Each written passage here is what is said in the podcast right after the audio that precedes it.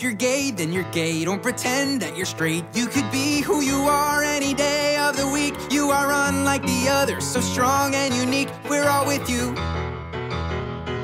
If you're straight, well, that's great. You can help procreate and make gay little babies for the whole human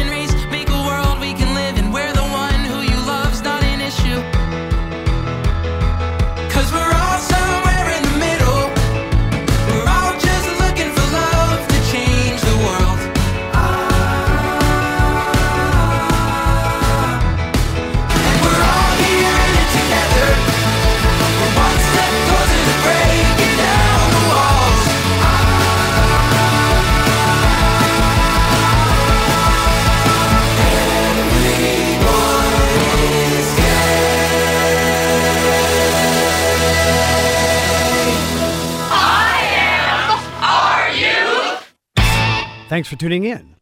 And welcome to the January 18th, 2021 edition of IMRU Radio Magazine, the world's longest running lesbian, gay, bisexual, and transgender radio show, out front and out loud since 1974. I'm Michael Taylor Gray.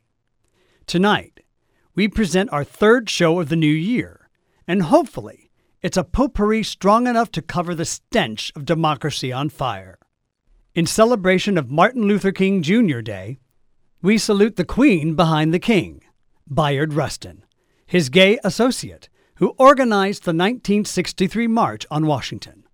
And we even talk to Bayard's surviving partner, share a commentary from our friends at Outcasting, and an audio essay from a senior Hear Me Out storyteller. But first, we'll journey with Sonali Kolhatkar of Rising Up with Sonali to Cape Town, South Africa, to speak with author Mark Gevisser about his book on the global backlash against LGBTQ rights. Mark Gevisser now joins me from Cape Town to discuss his new book called The Pink Line Journeys Across the World's Queer Frontiers. Welcome to the program, Mark. Thank you for having me, Sonali. So, first, um, how much progress have we seen in equal rights for LGBTQ people around the world in a way that you can compare to struggles of other communities for rights? Has it been faster than other movements? Sonali, Barack Obama said when he came out as a supporter of marriage equality in the United States that no social movement has moved such a that for he was speaking about gay rights. And I think he's right. Something quite extraordinary has happened in the last two decades globally, in that something that was previously not spoken about in many, many parts of the world has become a somewhat explosive topic for conversation. And as a consequence, uh, partly because of the power of the digital revolution, because of, of mass migration, because of the way people move so quickly, a notion about LGBTQ equality has really caught fire very quickly globally as people have been able to go online and find community, find ideas, find solidarity online, and have then sort of worked to download these ideas into their local environments with very mixed results. But yes, I mean, if you look at how many countries in such a short space of time have moved to make same sex marriage legal, now already there are about 10 countries in the world who have granted transgender people the right to self determination, which means the right to choose for themselves what their gender is without having to undergo any kind of external certification. I mean, such things were unimaginable a generation ago when I was coming out in the 1980s or even the early 1990s. And we, of course, have to remind ourselves that the flip side of it is that lives were on the line, rights were violated, lives were lost, right? The price that movements have paid for equality and equality that's not, of course, even fully granted, but that there's been progress on has been quite high, right? You used the word backlash, and it's entirely the appropriate word. What's happened is, is that, it, as I said, a, a somewhat explosive global conversation has been ignited, and issues that weren't previously discussed are now in the open. And inevitably, this has caused fear, this has caused panic, and this has caused backlash. So, for example, the first story I write about in my book is the story of a couple who held a public engagement ceremony in the Central African country of Malawi. And this became sort of front page news. And the next thing, the police swooped in and arrested these two, and they were sentenced in a Malawian High Court to 14 years hard labor for carnal knowledge against the order of nature. Now, what's very significant about this case is that until they came out and declared their love publicly for each other, this law was never used against two consenting adults. So suddenly there's a foment in society as a new group of people claim rights. A new group of people take to the streets, often it's cool to take to the streets, where there's a clampdown on any sort of civic action. So in countries like Russia or Uganda, LGBTQ communities and movements at the forefront of claiming rights among minorities. And what would happen in these countries, particularly in Russia, in China to a lesser extent, the authorities clamped down on these LGBT communities claiming their rights as a way of showing the broader population that such claim for rights was really not tolerable in their authoritarian societies. Because we're here in the United States, I know for my audience, it's a very important issue about how Christian conservative fundamentalists from the United States in particular have played an outsized role in the backlash against LGBTQ rights, particularly on the African continent. Can you expand on that? And I know you write about that in your book. So it is absolutely true for a kind of right wing political homophobia, which by the moral majority, by people in the United States, back to Anita Bryant, specifically to kind of wage a culture war against a sort of secular, quote unquote, permissive society. Now, what happened in the United States? You look at the um, opinion polls at around the time that Barack Obama decided to support same sex marriage, and there's just an extraordinary shift in American society where this suddenly became a non issue. The battle was lost. The culture battle around gay people was lost in the United States. This had two consequences. Culture wars began to be waged over transgender rights. But meanwhile, right wing evangelists needed new fields to till. And it so happened that this was happening at the same time as a generation of African leaders, political and clerical, were looking for ways of gaining power, uh, not only in their own countries, but in the global church community. So this began in the Episcopalian Anglican Church, where Africans were able to use the issue of ordination of gay priests and their opposition to it as a way of becoming a serious global force within the Anglican movement. Now, why is it important to tell the story that way? Because I think while it is correct that right wing Americans had exported homophobia to Africa or exported a certain kind of political homophobia to Africa, that doesn't mean that Africans aren't homophobic themselves and that they don't have their own ideas. And one of the things I write in my book is that to say that homophobia is an American export to sort of denies African agency in the same way as to say homosexuality is an African export. We Africans, no matter what the color of our skin, I happen to be a white African, but white or black, we Africans, like all global citizens in this digital age, take the ideas that work for us, download them, and indigenize them. But yes, you're absolutely right, particularly in Uganda, a certain script for how to gain to grow power politically by using homophobia played off uh, an American evangelical right wing playbook. Tell me about the frontiers uh, that you explore in your book because they're quite geographically diverse. Of course, South Africa, because that's where you are, and then other uh, nations uh, in Africa. And then you even go to uh, Russia, Mexico, Israel. I do. Um, it's uh, so. And India and India. Yes, your your uh, your final chapter. So, um, what were some of the similarities that you found in the struggles, in the progress and the backlash? I mean, maybe that's too wide a question. So let me first start with asking you: Where were the places you explored, and why did you choose those places to go to? You know, I'll go everywhere, but I absolutely wanted to understand the way it was a global LGBT rights or LGBTQ rights and what effect this movement was having in different parts of the world. So I chose places where I felt a pink line was being staked very clearly around LGBTQ rights in one way or another, where because people were defending these rights or attacking these rights, queer people themselves, queer people themselves, were sort of finding themselves on the frontier. And in that way, I write about South Africa and particularly the story of that Malawian transgender woman, it turns out, who was arrested once she was pardoned. She came to South Africa. I go to East Africa, to Uganda, because um, there was such a, a powerful political homophobia in Uganda. I go to Egypt because I was fascinated in the way the Arab Spring created space for queer people. The way queer people came out on Tahrir Square in the Arab Spring, how they claimed public space in Cairo, and then how that space was shut down when General al Sisi held his coup d'etat and wanted to assert a certain kind of strongman identity, show Egyptians that um, that the chaos of the Arab Spring was over. The way he did it was by clamping down on queer people. So Egypt is really interesting to me for that reason. In Israel and Palestine, a pink line is traced over the green line, which separates Palestine and Israel. So on the one side of that line, you have a country, Israel, which supports gay rights as a way of saying, look how different we are from those horrible Arab people who are so repressive. And Israel is, in fact, accused by its critics, including myself, of pinkwashing its human rights record with regard to Palestinians by promoting gay rights. So that's what happens on one side of, of the pink line, green line in, in Israel. On the other side, you have Palestinians who come to see LGBT rights as an Israeli weapon being used against them.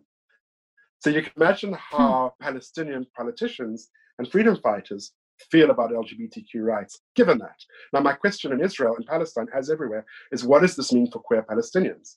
And in Israel and Palestine, I tell the story of two couples, uh, one in Ramallah and one in Tel Aviv, who are, who are mixed. One is Jewish and one is Palestinian. So from there, I go elsewhere. I go to Russia because um, there the pink line is traced so firmly over the old lines of the Iron Curtain, if you want. And on the one side, you've got Europe saying, we are promoting equality for all people. And, and in a way, this is what makes us civilized.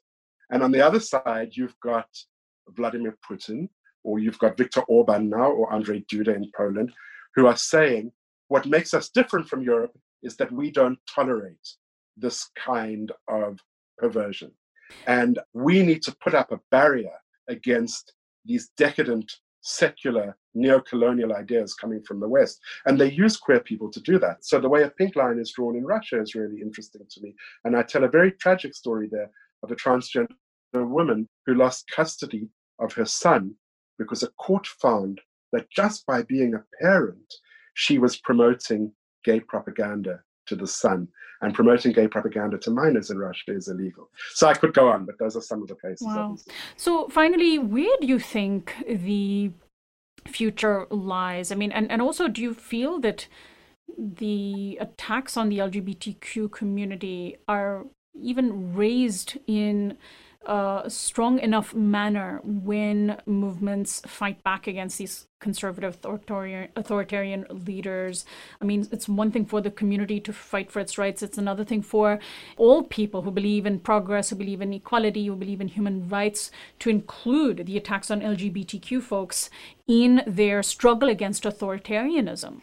You know, there's a terrible vicious cycle that unfortunately has been activated in pink line politics over the last two decades. And this cycle is whenever people like us in the so called West support LGBTQ rights in a place like Russia or in a place like Egypt, then it's just so easy for the other side to say, you see, this is a Western thing. These are Western values, and, and the West is trying to invade our, our society and contaminate with its decadent ideas. And the only way of kind of stopping that vicious cycle, I think, is for indigenous movement in favor of the rights of all people to grow within these societies. And in a way, I think India is a, a very interesting object lesson in this because, because what happened in India was that the movement to decriminalize homosexuality in India, which was a very powerful movement in the early years of the century and was ultimately successful after a long battle, um, worked in two ways. On the one hand, it's sort of part of the global village. This is an India rising moment. We are modern. We are we are part of the world. We are part of the global village. This is why we embrace this. But they also said we have certain values and traditions and histories as Indian people. We can go back and look at our Vedic texts, which are all about tolerance. We can go back and look at the iconography on our temple walls which have amazing examples of gender fluidity. We can look at the writings of our Ambedkar and our Nehru and how they spoke about the importance of people, everybody having rights. And the other thing the Indian movement did is, is using these strategies, the Indian movement developed really powerful allies, parents, um, religious leaders, um, people in business, Bollywood. And all of these movements sort of supported the rights of LGBTQ people in India, and it had it made a huge difference. And if, that kind of movement could happen in other parts of the world, it, it would make a difference as well. It, it's way harder in places where there's this really viciously homophobic Christianity or Islam. It's way harder in places like Russia, where there's such a powerful politics around defining yourself against the West.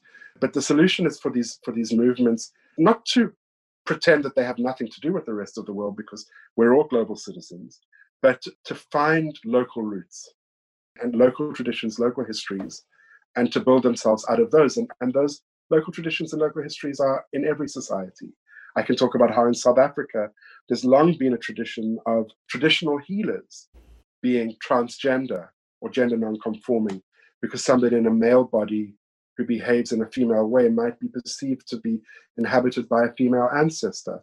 In the Yoruba tradition of Nigeria, there are amazing gender fluid deities. These are very powerful places to start. Well, I want to thank you so much, Mark, for joining us today and giving us uh, such a, a wonderful uh, analysis of what's happening globally around this issue. Best of luck to you with your book. So much, Sonali.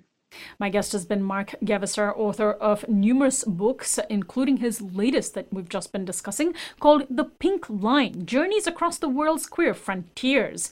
I'm Sonali Kolhatkar. We're online at risingup at sonali.com, where you can sign up for our daily newsletter, find our audio podcast on iTunes and Spotify. Don't go away. We'll be right back after this quick break. Stellar athlete Babe Didrikson, coming up now on the Rainbow Minute. Mastering an entire roster of sports, Babe Didrikson was a celebrity in her day. In a 1932 track and field championship, she entered eight events and won six of them, setting records in the 80 meter hurdles, high jump, the javelin, and baseball throw. Then she set world records in track and field events and earned three medals in the Olympic Games in Los Angeles. In 1934, she turned to golf, going on to win 55 professional and amateur tournaments with a record 11 wins in a row. While married to professional wrestler George Zaharias, Babe toured with close companion Betty Dodd. The three of them eventually lived under the same roof. Dodd once said, We always had a lot more fun when he wasn't around. The Rainbow Minute is produced by Judd Proctor and Brian Burns and recorded in the studios at WRIR in Richmond, Virginia, and read by volunteers like me, Mary Gay Hutcherson. Hello, I'm Pandora Box, and you are listening to I Am RU Radio Magazine. I am RU. I am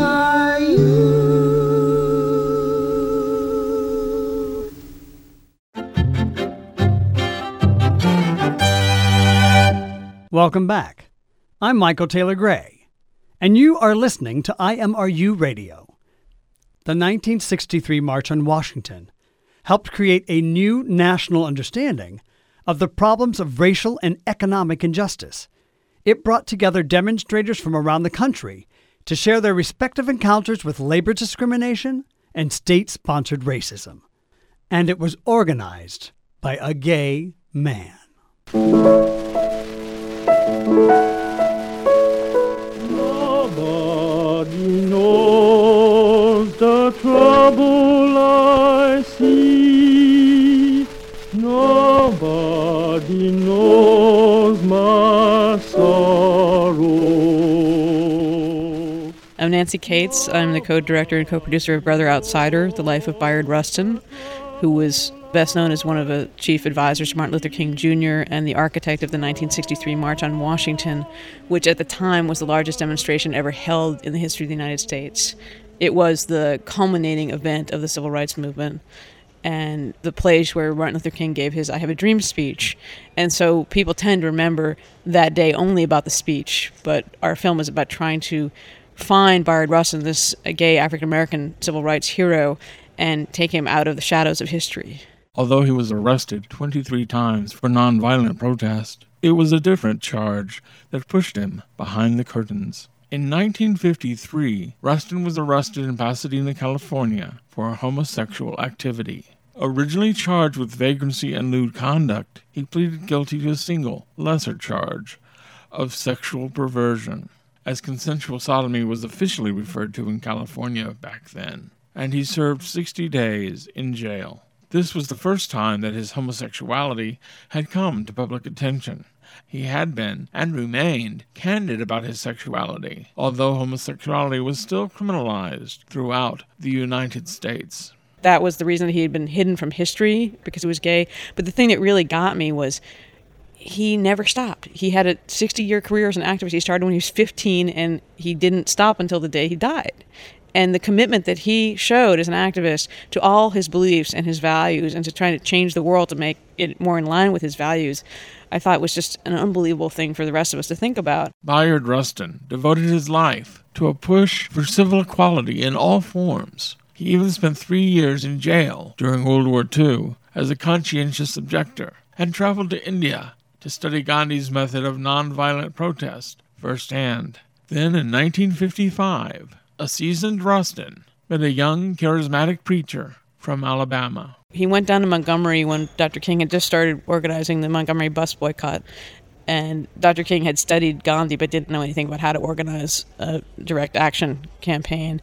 And it was right after Rustin had been arrested in Pasadena on the sex charge.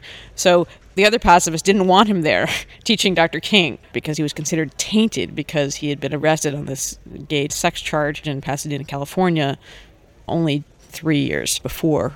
And there was actually a meeting held in New York City with 30 people to decide whether or not Bayard Rustin should stay in Montgomery because the people in New York who were trying to help this nascent civil rights movement in the South wanted his expertise there but they didn't want him to taint the movement, which was so new that they could see the potential for that movement. And he, Rustin, could see it very clearly that this had to become a national movement and this was a way to really start to attack Jim Crow in the South. So they needed his brilliant mind, but they didn't want his gay identity. After instructing a young Martin Luther King on how to lead the famous bus boycott in Montgomery, Alabama, Rustin became the chief organizer of the 1963 Civil Rights March on Washington, D.C the stage for King's I Have a Dream speech. I remember about 5:30 in the morning I was out on the mall and the press was surrounding me and was saying, Mr. Rustin, Mr. Rustin, what's happening? You said there were going to be a quarter of a million people and there are scarcely a half dozen here. I remember taking out of my pocket a blank sheet of paper and taking my watch out of the other pocket. I looked at my watch and the blank sheet of paper and I said, Gentlemen, everything is going according to Hoyle. and uh, I was terrified that people weren't going to show up. I am glad to report to you that the official count is that we have over 200,000 Negro and white workers. I now bring to you the executive director of the March on Washington, the man who organized this whole thing, Mr. Bayard Rustin.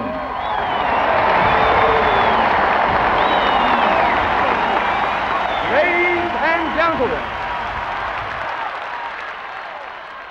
the first demand is that we have effective civil rights legislation, no compromise, no filibuster, and that it includes public accommodation decent housing, integrated education, FEPC, and the right to vote. What do you say? And before I'd be a slave. 25, 30 years ago, the barometer of human rights in the United States were black people. That is no longer true. The barometer for judging the character of people in regard to human rights is now those who consider themselves uh, gay, homosexual, lesbian.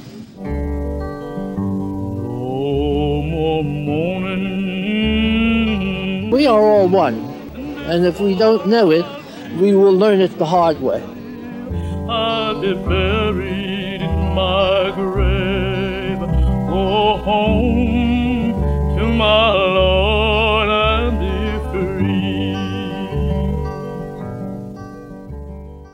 We don't overlook the importance of Dr. King's work, especially on the celebration of his birthday. But after the D.C. riots of January 6th, it's important to remember when a quarter of a million people gathered in our nation's capital in peaceful, nonviolent protest, and the man who brought those values to the movement. A few years ago, Bosch Bodie was fortunate enough to sit down in Bayard Rustin's New York City apartment for a talk with his surviving partner.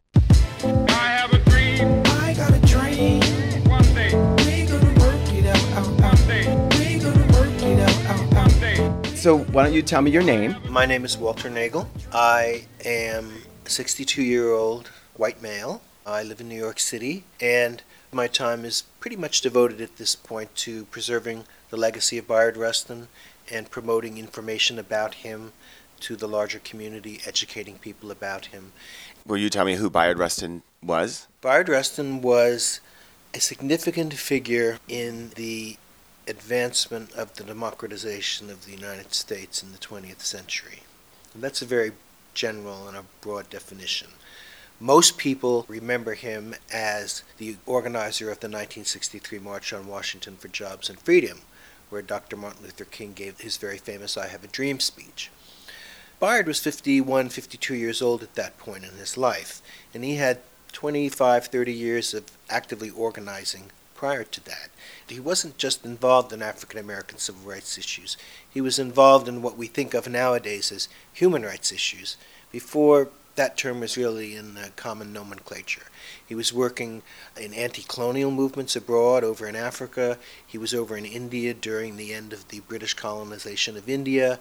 He was working against the proliferation of atomic weapons. So he wasn't sort of a one issue person, but the large umbrella issue was the whole issue of making the world safer and providing rights to all people all over the world. How did you meet Bayard? I met Bayard in 1977 in Times Square, kind of the crossroads of the world. And at that point, I was thinking of relocating to San Francisco. This was in April. And I was waiting on the corner to cross the street and go over to the store, and Bayard came along, and we were both standing there, and we just kind of looked at each other, and lightning struck. I made it to the store, I got my newspaper, but I never made it out to San Francisco. And, you know, we were sort of dating, spending a lot of time together, weekends together for the first year or so, and then I pretty much moved in with him in his apartment. In New York City? Yeah, right here in this apartment that we're sitting in. Yeah, this is where we lived together for the 10 years that I was with him. Does your work now involve any sort of outreach?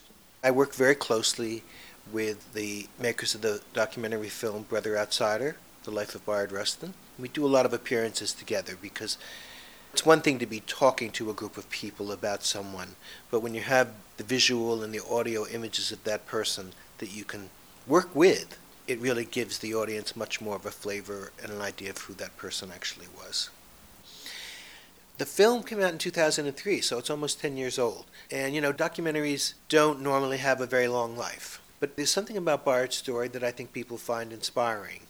And over the last 10 years, you know, during Black History Month, during Gay Pride Month, there would be showings of the film and we would make appearances doing q&a's or being on panel discussions about it but in the last couple of years it's been picked up as a diversity training tool in a lot of corporations and law firms and they will have like a diversity event and they'll show the film and they'll have a discussion and one of the things about this film is because of Bayard's many identities, his many hats, if you will. You know, he was African American, he was gay, he was involved in various social movements. It's an opportunity to bring people to the same table that might not always be there. And so it really provides an opportunity, I think, for people to have dialogue that would not normally be engaged in those kinds of discussions. So I think it opens up a lot of doors. The film's also being shown in a lot of schools. It's being used in the in the California curriculum, mainly in the high schools. It's really getting Bayard's message out there, but also the larger message about living your truth, being who you are, overcoming obstacles. I mean, he overcame tremendous obstacles during his life to become who he was. And I think it's inspiring in that way. I mean, it's not a film about a perfect man, it's not a film about a saint. In that way, I think kids can look at it and see this is a hero. This is somebody I could become as opposed to looking at a film about someone else who shall remain nameless. But, you know, that person was so perfect I could never become that person. This is somebody that had the same struggles that I have. You know I'm going to ask you to name that person. I think that people have a tendency, and it's not the person's fault, it's largely the culture. I mean, the culture likes to create these heroes, these idols, not even heroes, idols, people that you kind of worship, you know, a lot of entertainment figures, people like that. And I think um, it's interesting, in the, in the latest book that came out about Bayard, it's a collection of his letters. In one of the letters, he s- says something to the effect that they're doing to Dr. King the same thing that they did to Gandhi. This was after King died. They're turning him into a figure of veneration, a figure to worship, as opposed to an inspirational figure. So, you know, I, I would say, you know, someone like Dr. King, certainly someone like Gandhi, people to think of these people as saints. And of course they weren't. They were very human. And I think as historians do their research and write books and things about it, these people and their human frailties come out. And I think that's all to the good. I think it's healthier.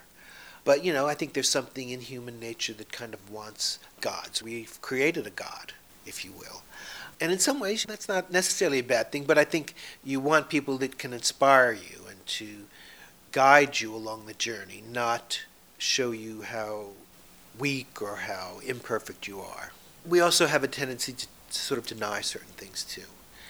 And if we don't think of people as human and capable of making mistakes, if you will, or making errors of judgment, if you kind of hold them to this perfect standard, then you're going to be disappointed. And one of the ways of dealing with the disappointment is just to kind of push it aside and deny that it ever happened. To a certain degree, um, some of that used to happen with Bayard too in some quarters, but um, I think um, it's important to accept your leaders with their faults as well as their leadership abilities and their positive aspects. You really you have to embrace the whole person. What are some of the things and ways or obstacles that Bayard had? And I also like for you to tell me some of the ways that he is really inspirational to people. Bayard had baggage, if you will. When he first came to New York, he had a brief flirtation of affiliation with the Young Communist League. Because at that time, the Communist Party was really one of the few organizations that was dealing with the issue of racial discrimination, segregation, racial injustice. They had a committee to um, end discrimination in the military. And in the early days of World War II, the Communist Party was against World War II. And so they were out there agitating people to resist you know, service, do that kind of thing. And that was consistent with Bayard's own beliefs. But then when Germany invaded the Soviet Union, they just did it about face, like overnight. And they told Bayard to disband his committee to end discrimination. And he felt that, you know, this was uh, unwarranted, untrue, if you will, not faithful to the reasons that he joined the League. And so he, he just left. Another thing was he was a draft resistor, a conscientious objector during World War II. And World War II, we always think of that as the good war. It was the fight against Hitler and Nazism. And so taking that kind of a position was not very popular at the time. And of course, the third thing was the fact that he was gay, he was homosexual. And he was arrested on a morals charge in 1953 out in Pasadena, California. Morals charge? Well, what they used to call back then morals charge, lewd vagrancy, that kind of thing. He was discovered in the back seat of a car with two guys like I don't know, it was like I think one or two in the morning on a back street, and you know he was arrested and he did time in, in the local jail, and so when people wanted to attack the movement, if Bayard was any kind of a visible presence, they would kind of go for the jugular. They would go for him, and it's they would you know here's this commie pinko fag leading the civil rights movement, organizing these demonstrations, and they got away with that for quite a number of years, but as far as overcoming the obstacles, Bayard was someone who was very strong. He had a very strong sense of identity. He had tremendous personal courage. He was out there in the 1940s, sometimes by himself, sometimes with three or four other activists, going into the South and riding on trains and buses, going into restaurants, being arrested, and really risking their lives. I mean, they could have been lynched. And so he had a really strong sense of himself and a strong sense of standing up to evil, if you will. And so he was not discouraged or he was not defeated by these continuous attacks. Where he was disappointed in the fact that the leadership, including Dr. King, did not support him. You know, when these threats came to light, they would say, okay, well, we got to ditch Rustin for a while, or we got to send him into the shadows, or whatever. So he would kind of disappear off the off the scene for a while. But then when the 1963 march came, Strom Thurmond tried the same thing. It was about two weeks before the march. He got up on the Senate floor and read into the Senate record, you know, Bayard's arrest record and all of this stuff. And that was the time when the civil rights leadership, under the leadership of A. Philip Randolph, who was really the dean of the civil rights movement, that was the time when they rallied around Bayard. Mr. Randolph was kind of telling people to step into line here, if you will. It was two weeks before the march. The tremendous organization had gone into it. It was going to happen one way or the other. It was like a train coming down the track. There was no way to really turn it around. And so finally, the United leadership, you know, with Mr. Randolph as their spokesman, came out and made a statement on behalf of Bayard's character. And because of that, you know, it kind of eliminated the opportunities of people to do that kind of thing in the future. You know, it pulled the rug out. And I'm not going to say that people didn't try it, people did try it. But at that point, it was like, you know, all of this stuff, it's out there, it's in the national news, it's on the front page of the newspapers. So that's it. There's nothing more to be said about it. So they united around him and supported him as the deputy director of the march, and things moved forward. So, what would you say were some of Bayard's greatest accomplishments? I guess if you had to say one thing, you know, you would say the March on Washington. And it was an accomplishment. I mean, people look at the March on Washington and they always associate it with Dr. King. You know, Dr. King gave the greatest speech on that day and possibly the greatest speech of his life. There were many other people that spoke that day. Bayard spoke, uh, read the demands of the march that day. But what you need to think about is Washington at that time was pretty much a southern city. It was a segregated city. There were not a lot of places where African Americans could stay, eat, do that kind of thing. I mean, people were terrified of the march. Nothing like that had ever been seen before. The Kennedy administration was lobbying and working against it. They finally had to just give in to it and cooperate with it, but they were terrified. Businesses closed down. Certainly, all of the liquor stores in Washington area were closed that day, and people left the city because they were afraid. We think of the "I Have a Dream" speech, which was really the last speech of the day, I think. But what would have happened had violence broken out? That speech might have never been delivered. And so it was because of the masterful organization of Bayard that really gave the platform, gave the opportunity for that speech to be delivered. So I think you know that was a, truly a great accomplishment. But I think more importantly, he was largely responsible for showing Americans a way to nonviolently petition your government, whether it be your local government or the national government, to organize nonviolently, to be out there and demonstrating, and to achieve goal. He'd gone over to India and studied with the heirs of Gandhi after Gandhi was assassinated. And he really learned, I think, the mechanics and the ideas behind really bringing large groups of people together. That was the main thing that he really offered to Dr. King. I have a dream. I got a dream. One day. We gonna work it out. out, out. One day. We gonna work it out. out, out.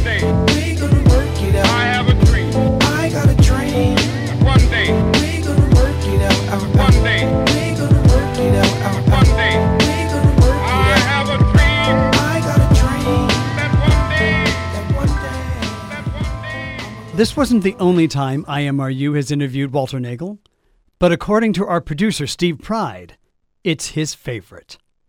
Next, we'll take a quick break. Don't touch that dial. Babe Zaharias, the Texas tomboy, coming up now on the Rainbow Minute.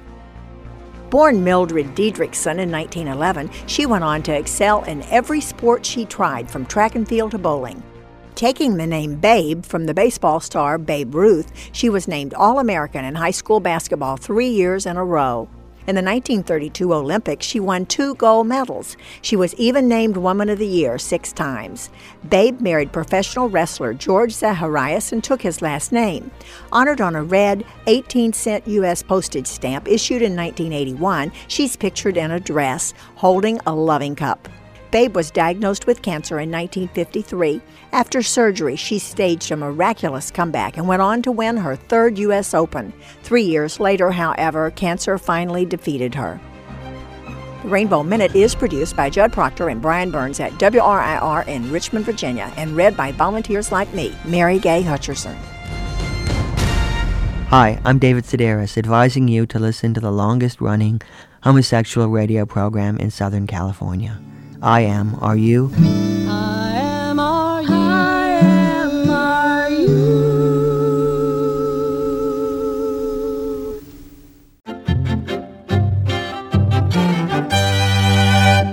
Welcome back. I'm Michael Taylor Gray, and you are listening to IMRU Radio. Dating while you're young can be fun, exhilarating, and awkward all at the same time. But straight teenagers can talk with their friends and hopefully their families about what they're experiencing. They get affirmation from those around them, and their confidence in themselves grows. Next, Vivian from the Outcasting team shares her thoughts. This is Outcasting Overtime from Media for the Public Good, creator of Public Radio's LGBTQ youth programs. Hi, I'm Vivian, an Outcasting youth participant. One of the guys on the Outcasting team is bisexual. Let's call him Tom. He has a gay friend we'll call Eric. Eric was pretty closeted. He wasn't out to his parents or in his school, and just a few friends knew he was gay. He was in a relationship, but after several months, he and his boyfriend broke up. He needed someone to talk with about it, but obviously he couldn't talk with his parents, so he went to Tom. But Tom didn't really know how to help. We talked about this during an outcasting production session, and it got us thinking about how important it is to have friends and family you can confide in, like a support system, and how many LGBTQ youth don't have that. When you're young and straight and you're in a new relationship, you can talk about it with your friends and ideally your family. You can talk about how exhilarating it can be. You can talk about any awkwardnesses that come up. And talking about them can help get them resolved, making the relationships better and longer lasting. It's also a learning experience because your parents and friends may support your relationship by offering relationship advice being open about your relationship gives you more freedom and support as you figure out how to make the relationship succeed for you and your partner. People may congratulate you for finding someone and they'll be happy for you. They may talk about how you're a cute couple and say that you're a really good match for your partner. You can feel a sense of joy and accomplishment, as if you've become higher in status. When the two of you have a fight or something else goes wrong, you can reach out for help. Parents, friends, teachers, and counselors can be easy for you to talk with because they're comfortable with heterosexuality and heterosexual relationships. But if you're LGBTQ, your sexuality and relationships may seem foreign and even frightening to straight friends and adults in your life. Being gay or bi, you probably won't have the same support for your queer relationship that straight kids have for theirs. Straightness is very much the norm and default in society, so when you do anything that isn't in line with it, you can be seen as abnormal. This abnormality shows up in many ways. For example, when a parent asks their daughter, When are you going to get a boyfriend? or remarks that it is just a phase. It distances and disempowers queer youth. As an LGBTQ youth of dating age, you can face issues ranging from having your friends and family unsure about how to give you advice to even losing your friends and family entirely. In the extreme case, the simple fact that you're not straight might permanently fracture relationships with those around you. You shouldn't have to experience the dilemma of choosing between your family or choosing your partner and LGBTQ identity. No one should. But if you're LGBTQ, it can result in the loss of many relationships and a significant aspect of your social network and identity. There are a lot of harmful effects on people's mental and emotional health when these social connections are lost. That's why dating for LGBTQ youth is often characterized by secrecy and a need to lie to those around you. A lot of teenagers already keep their relationship secret from their parents if their parents are strict. LGBTQ youth often do too, but the consequences of having parents find out can be much more severe. If your parents are uncomfortable with queerness, it is a much bigger shock when they find out that you're dating someone of the same sex, let alone just dating in the first place. This puts a lot of pressure on your young relationship. when you go out on a date or just try to have a good time in public, there can be constant anxiety that someone might be watching and out you, or a sense of guilt whenever you withhold information from friends and family. Instead of having a good time and enjoying each other's presence, which is the essence of a relationship, you're preoccupied with whether you're being watched, what lies you have to tell to your parents or friends, and how you even act in public. A healthy relationship is supposed to make you feel safe and secure with all the joy and elation that comes with dating. Being anxious about who you date is the opposite of healthy teenage dating. It's even worse when you can't talk about any rocky points you may be experiencing. If you were in a straight relationship, your friends and family would know what kinds of advice to give you, but instead they may feel awkward or judgmental and may not give you any kind of helpful advice. This can make you feel estranged from them. Even if you're out to the people around you, straight people may still not feel comfortable talking about same sex relationships around you. Whether they're simply not familiar with the unique aspects of LGBTQ dating or are actually hostile to the idea of homosexuality, it can create an uncomfortable situation for you. You may have trouble talking to friends and family because, as straight people, they may just not understand your experiences. Often, they might make insensitive comments, intentionally or unintentionally, which makes it difficult for you and your partner to feel safe or secure. If you can't talk with your parents and friends, perhaps you could talk with school personnel, including teachers and guidance counselors. But if you live in a very religious or traditional community, even teachers and other adults at school could be afraid of putting the school in a position of supporting homosexuality or supporting that kind of lifestyle. They could be hostile to you themselves. And it becomes increasingly complicated when neither you nor your partner feels comfortable or safe sharing your experiences with anyone. When you've grown up having internalized the idea that you need to hide an aspect of who you are, it is difficult to break the habit of not opening up to people. So, what kinds of things can people do to make dating easier and less risky for LGBTQ youth?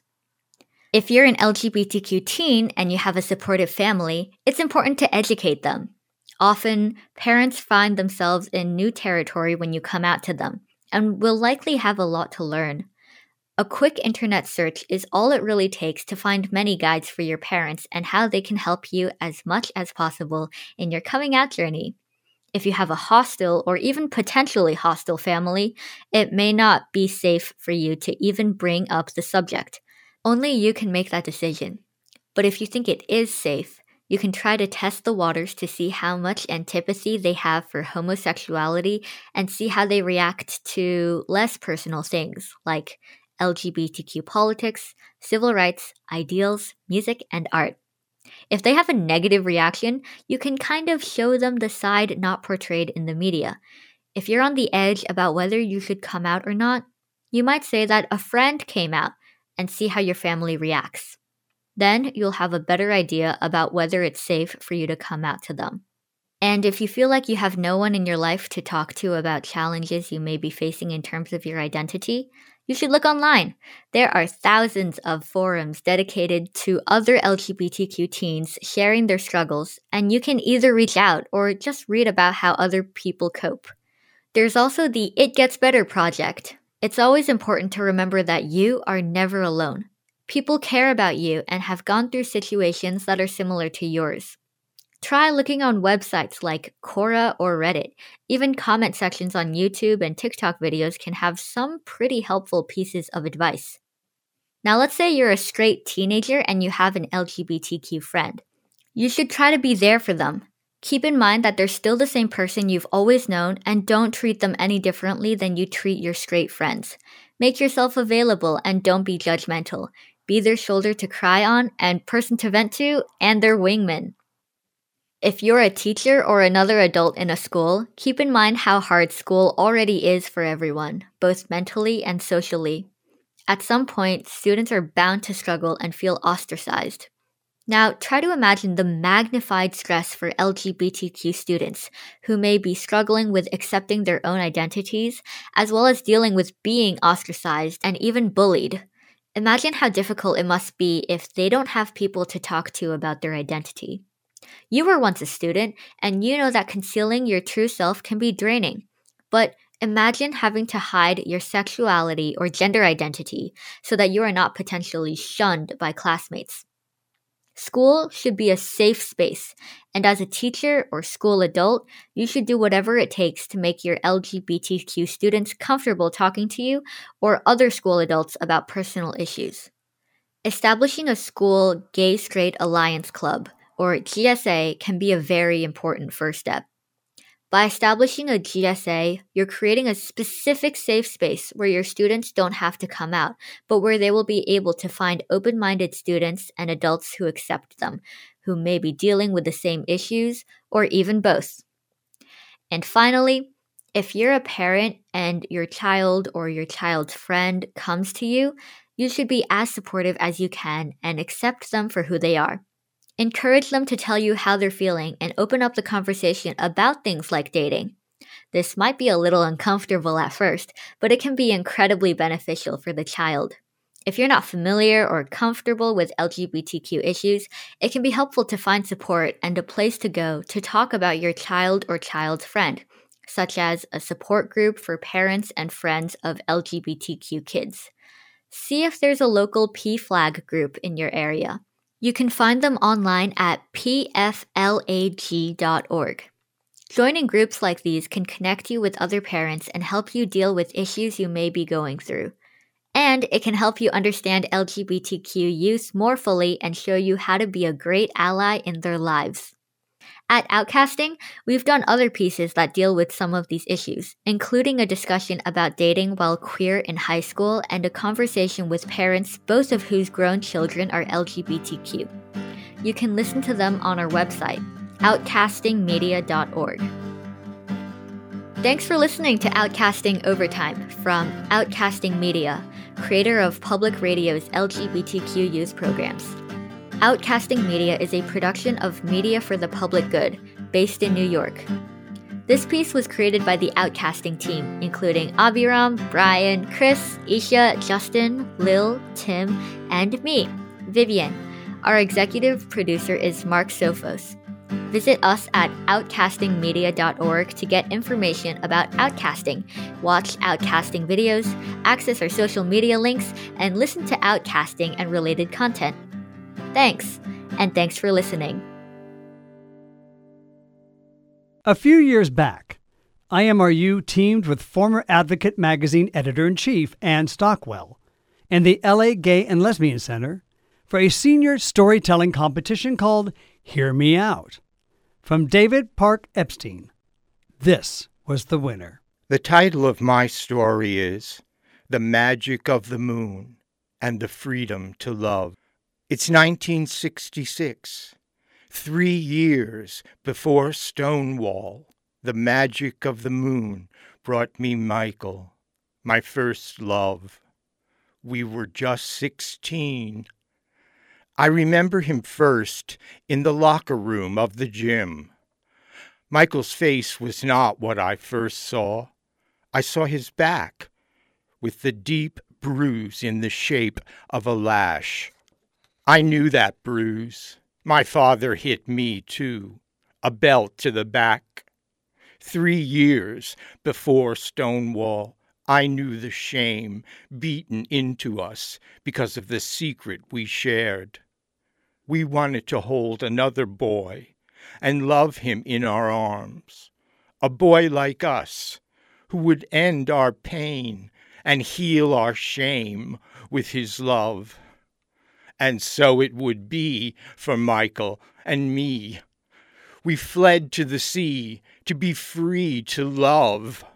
Three years before Stonewall, when we were only 16.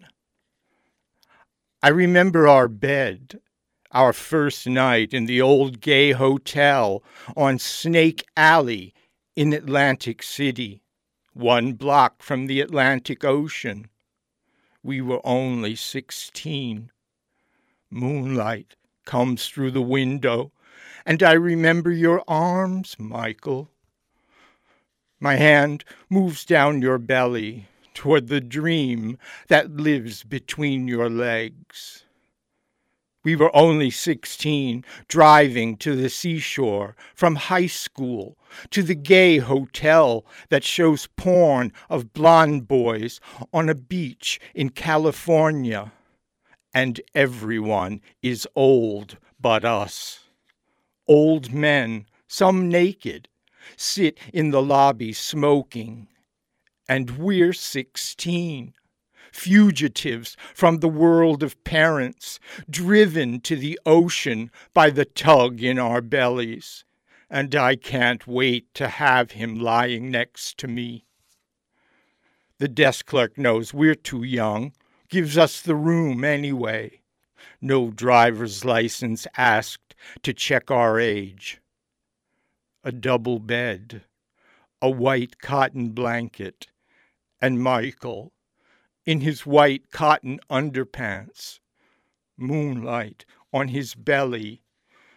My teenage hand trembles like the sea, pulled by the tide of his hard love, hard in his underpants.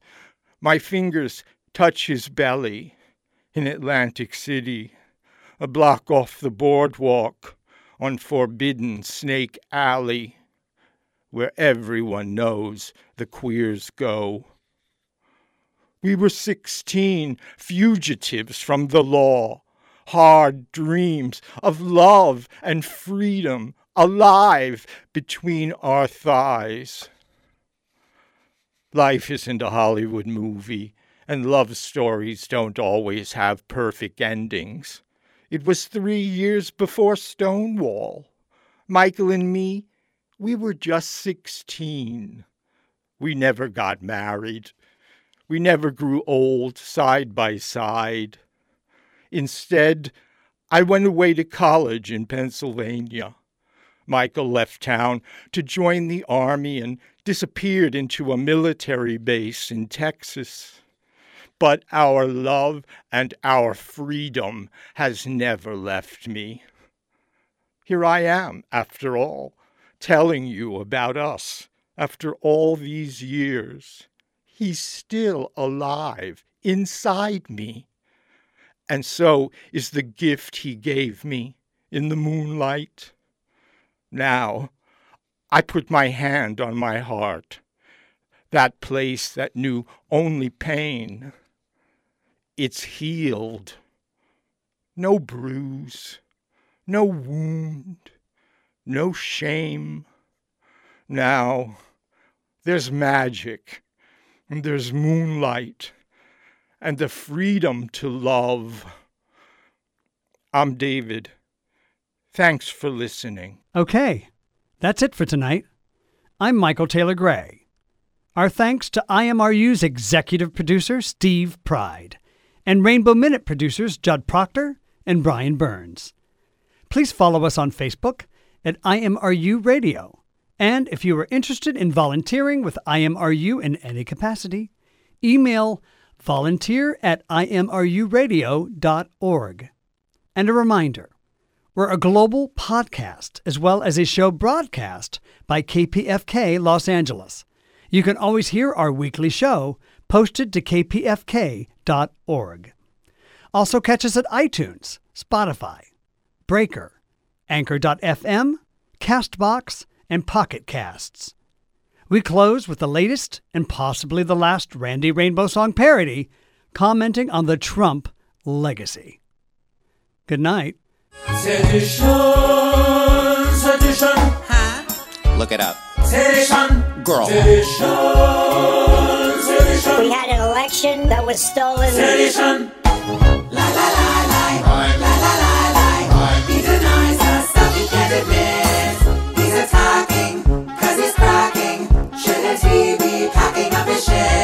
This was a fraudulent election. Who would attempt to rally up a mob and try to stage a coup to steal a fair election? Who's so verklempt he couldn't hold his job? He's begging like a little bitch. The loser, the loser, It was a landslide election. sedition. The loser, the loser. Stop the steal. We won the election, and it's not fair to take it away from us. How could anyone defend the calls he's made? It strikes on free democracy. Maybe they would finally grow some balls if they'd stop thinking only of their own damn selves. Consider the evidence. Ambition, ambition, This is my opportunity to stand up. ambition, election, objection, This was a fraudulent election. sedition. I need 11,000 votes. Give me a break. He says he only needs 11,000 votes to win. He swears they stuffed the ballot box, but girl, they didn't. Delusion, corruption, confusion, destruction, sedition, election, decision, invasion, delusion, sedition. The election that just occurred, quote, was rigged. The Constitution clearly states it's time that he can see. Get out. Maybe once they lock him up, he'll finally learn to read. Where? In prison. In prison. Oh, I hear they do a nice spread. Sedition. Transition. Transition. Nobody knows what the hell is going on. Sedition. We will never concede. Who would attempt to carry up a mob and try to save his legs? His house of votes to be plenty. Clearly, they stop for some balls in the lives of girls. Only of their own themselves. Ambition, transition, sedition, sedition, sedition. There, I did it. You happy? Sedition.